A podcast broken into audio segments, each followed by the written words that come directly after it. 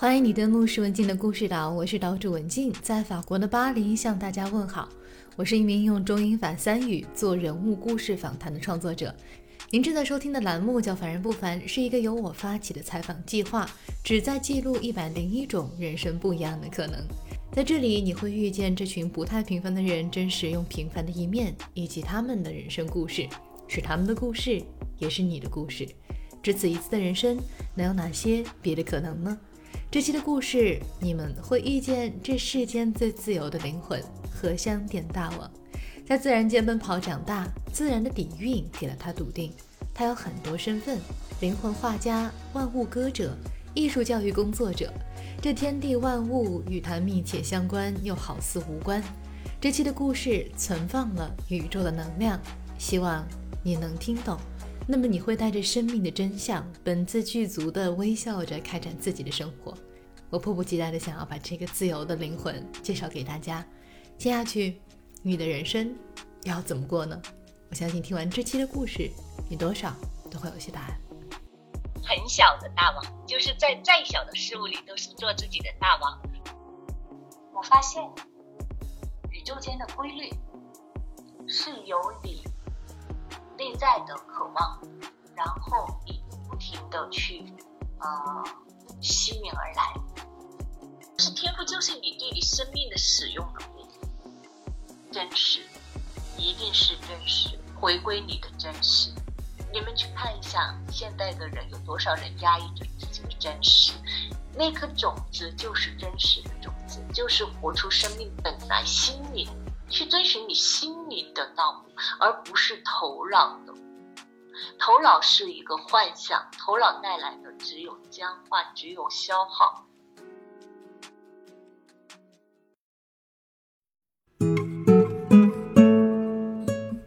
这是大王，一个从宇宙落入凡间的精灵。再小的事物里，都是要做自己的大王，是他自己对于“大王”二字的理解。很小的大王，就是在再小的事物里都是做自己的大王。荷香点大王是我遇到过的最自由的灵魂。他巡山、画画、歌唱、写诗，带着一群人通过画画去爱上自己，爱上世界。他有一座梦花园，在这里人人绽放，自由生长，向下扎根。在梦花园里是大王的花园时代。早上五点，他准时开启视频号的直播，带着大家跳舞和自己的身体做连接。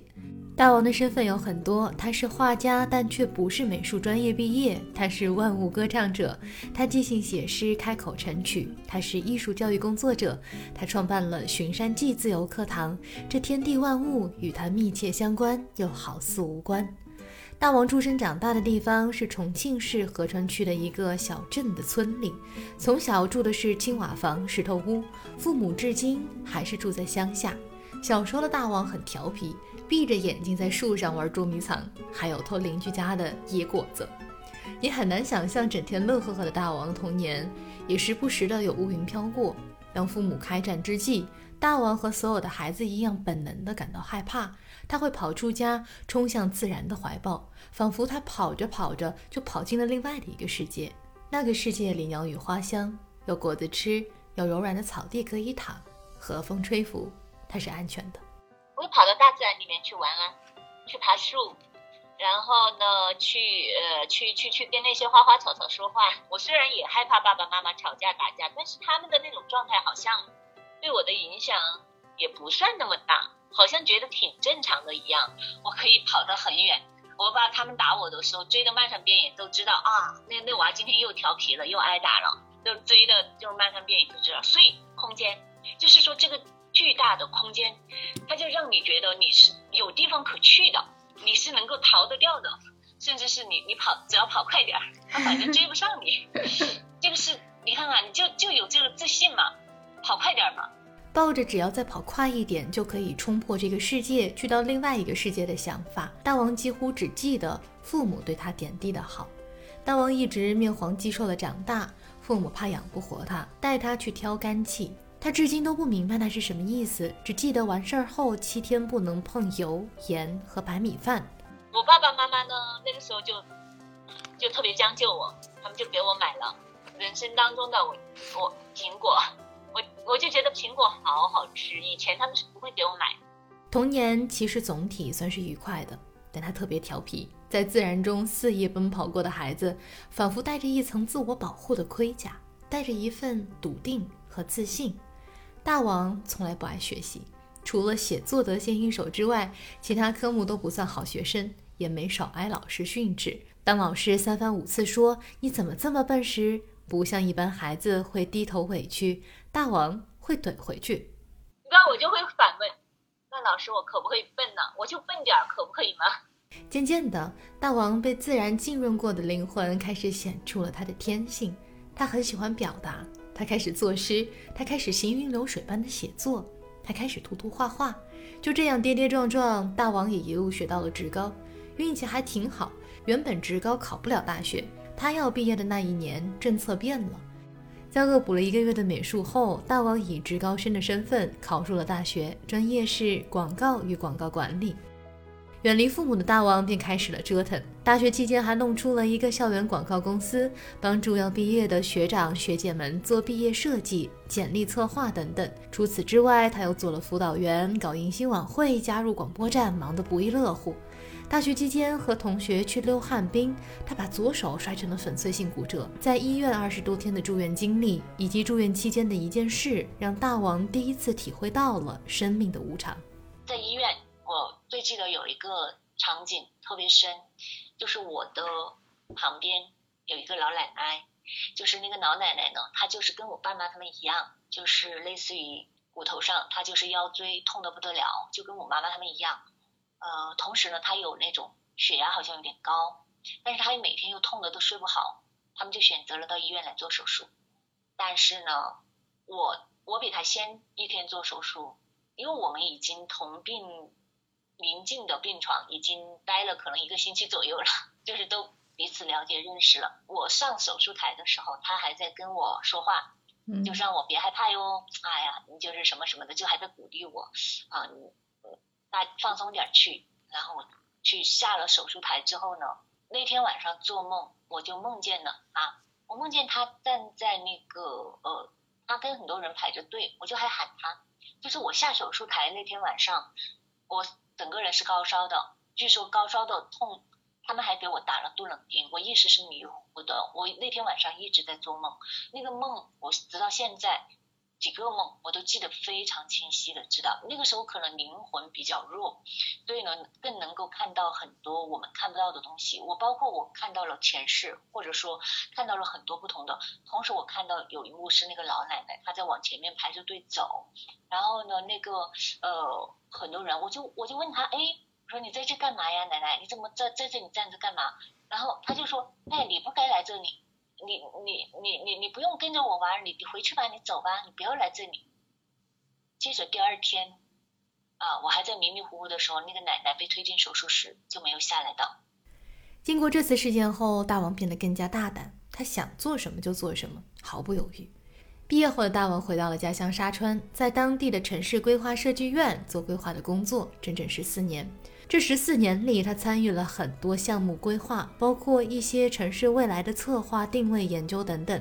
虽然没能加入太多的个人元素，但这期间大王边学边做，打开了眼界。只不过那个时候的大王还没有完全的回归他自己的内心花园，他还差最后一道门。那这把钥匙，你猜会出现在哪儿呢？时候不是在工作嘛，常规，然后我经常会去开会。开会呢，有的时候我可能会去汇报，但很多时候你同时跟你在一起的还有其他的设计员，还有其他的不同的项目，于是你有很长一段时间你都得坐在那里，好无聊。好无聊的时候我就开始在本上，就在笔记本上开始画画。那个时候开始的，其实我的画画是属于无聊。就这样，从落笔涂鸦的那刻起，冥冥之中连通了他小时候的那片天地和内心深处更广阔的那个宇宙。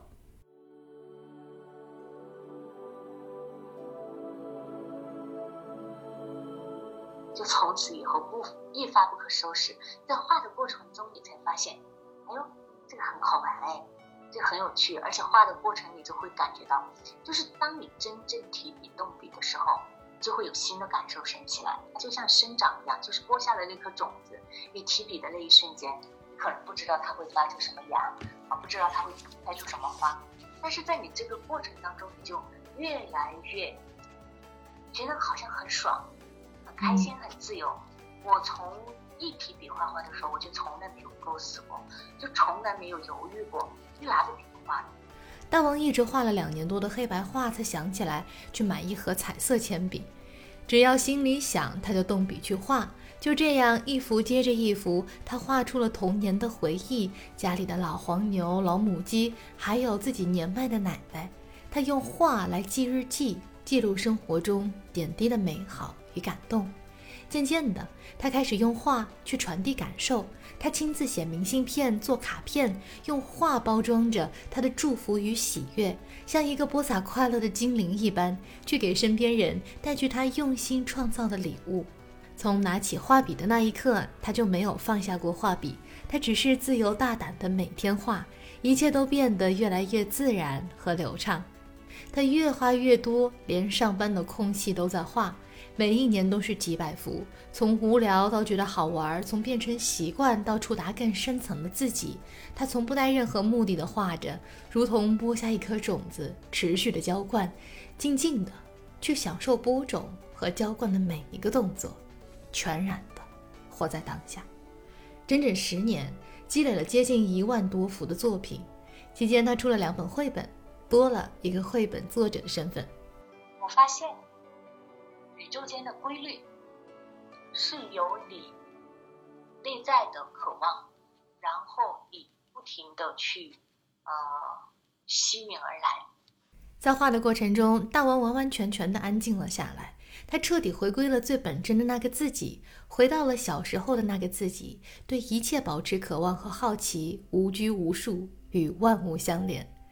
在人生无数条线不停涌动的时候，大王伸出手。握住了属于他的那股生命之神，并且牢牢地抓住。他不想再滞后他所热爱之事和享受生命当下的状态，于是他辞职了。从千人的申请中，他幸运地成为了北京一个艺术馆的驻场艺术家。可能是因为他的画作带着巨大的诚恳，其余时间他学习、旅行、支教、写诗，不停地做着各种尝试和体验。辞职的第一年，他靠卖画，用自己喜欢的事儿养活了自己。没有月入十万，也不是立刻变现，但他享受了几乎所有的当下，享受了那份笃定和遇见生命原本的自己，纯粹的去做自己喜欢做的事物，缓慢、真诚、自由、朴素。这背后是一份莫大的勇气，这份勇气积攒了十年，底蕴来自童年时被大自然无法无天的宠爱。在经历了人生的前三季之后，迈入冬季的大王思考着如何去帮助更多人去种出他们独一无二的生命驱动力。没有模板，没有套路，也不存在技巧，一点点的用着力微笑着去敬畏每一秒，甚至每一帧，交给时间，回到生命现场，自己去激活和发现，哪有什么一样的生命驱动力？看着世间的花花草草，哪一个不是用力的在绽放自己只有一次的生命？大王把十六年的画画经验梳理成了一个向内探寻的体系——寻山记。只不过他不教画画的任何技巧，画画也只是一座桥梁，用来链接脑和心之间的距离，去发现心中被你忽略了的无形之山。很多人不知道大王的实际年龄，其实大王比他真实的年龄要再年轻起码十岁。心理年龄又是两个极端，某个瞬间你会觉得他好像只有五岁，又某一刻的交流，你会发现他太有智慧，仿佛已经一百零五岁了。大王对于生命的领悟和感受能力，是我目前遇到过境界最高的。我的写作和大王的画画很相似，从来都是行云流水，也从未进行任何的专业训练，都是从心底流出的文字。我所有的创作都是一气呵成。可是，在写大王故事的过程当中，我有不少的卡壳。我非常善于提炼和升华，但是大王像是一个宝藏箱子一样，他说的每一句话都闪着光。我不知道要捧起哪一颗珍宝给你，所以想请你们自己去挑选。访谈的后半段，我们没有进行叙事性的交流，交谈了很多很大，但是又非常落地的内容，关乎你们每一个人的幸福和未来。请你们认真读完每个字，因为这每个字的背后。都是一个宇宙。感谢你的收听。你想好假期的人生怎么过了吗？你下一个目标和决定又是什么呢？可以通过下方的留言告诉我你的想法。完整版的图文在微信公众号“是文静的故事岛”查阅。如果你对故事、世界、学习和幸福相关的话题感兴趣，欢迎在文末扫码添加我的微信，由我邀请你入驻故事岛的听友群。每一期故事的长度有限，不能展开所有的细节，所以如果你想要了解更多幕后的故事和对嘉宾提问，可以参与到我们直播的岛上讲座。六月四日晚上八点半，微信视频号“是文静的故事岛”会邀请荷香点大王一起来和大家聊一聊高维度视角下的人生和选择，希望能让你减少焦虑，拥抱最真实的自己。也欢迎你向我推荐你身边有趣的人，让更多人看见生活不一样的可能性。任何的建议和想法都可以通过添加文末的微信联系到我。谢谢你的收听，文静在巴黎向大家问好，我们下期节目再会。